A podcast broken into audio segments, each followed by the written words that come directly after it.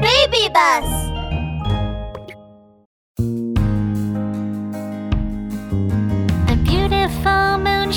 Shining in the sky. Little kids, it's time for bed. The twinkle little stars shining in the sky. Little kids, it's time for a story, a bedtime story. Safety is important. Dinosaur. Don't you know? Anthony had a magical toy dinosaur. Whenever he chanted his special spell, the toy dinosaur would come to life. Abracadabra, transform! The toy dinosaur twisted his head and stretched his legs. Then, crunch! He started moving his whole body. Hi, Anthony! Hi, dinosaur! Let's play! Yay! I love playing with you! Oh, but we must be sure to be safe. I know! I know! You always say safety first! Dinosaur saw the electric plug on the wall and was very curious. Huh? What's in that white thing with two holes on the wall? He stretched out a finger and was about to stick it in one of the small holes when he heard Anthony shout. Hey, dinosaur! Don't you know? That is an electric plug! It's very dangerous! You can't touch it! Huh? What's an electric plug? An electric plug shoots out electricity! An electric monster lives inside! He has sharp needles that can hurt you badly! What? Ele- electric mo- uh, monster? Dinosaur was so terrified he started to stammer. I... I don't want to be sucked inside by this scary electric monster. Dinosaur shook his head like a rattle. Then Dinosaur saw a plate of peas on the table. Whoa! These round things must be energy peas. They can make me stronger. Dinosaur put one pea into his mouth. Pah! Pah! Pah! Why is this pea so hard? It tastes terrible. Dinosaur spat out the pea as he talked.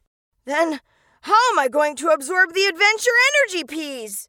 Dinosaur touched his nose and ears. Oh, suddenly, he had an idea. I know, I know. I can absorb this energy pea through my nose.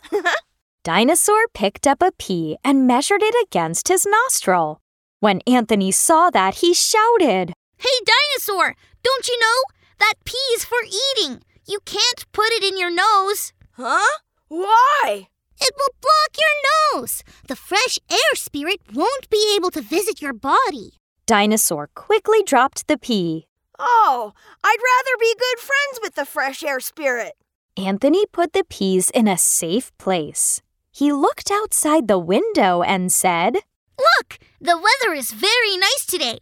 Let's go outside and play. As they were walking, a tall stranger walked over. The man said, Little friends, do you want any ice cream? What is ice cream? Ice cream is cold and sweet. You won't feel hot after eating it. Great! I want! I want!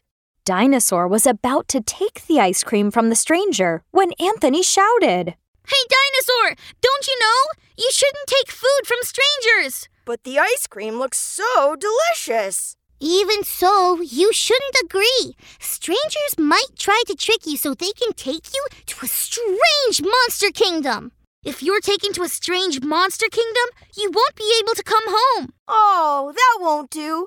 I still want to play with you. Dinosaur was so scared he hugged Anthony tightly.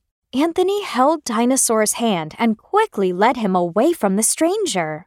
Anthony put his hands on his hips and looked at Dinosaur. Hmm. Dinosaur, do you know how to be safe? I know. I know now. We shouldn't touch electric plugs, put peas in our noses, or take food from strangers. I know all about safety. Anthony took Dinosaur to the park to play hide and seek next. Woohoo! Hide and seek is my favorite game today. Ha ha! Dinosaur, I love playing with you. Oh, the moon is out. Time to go home now. Okay.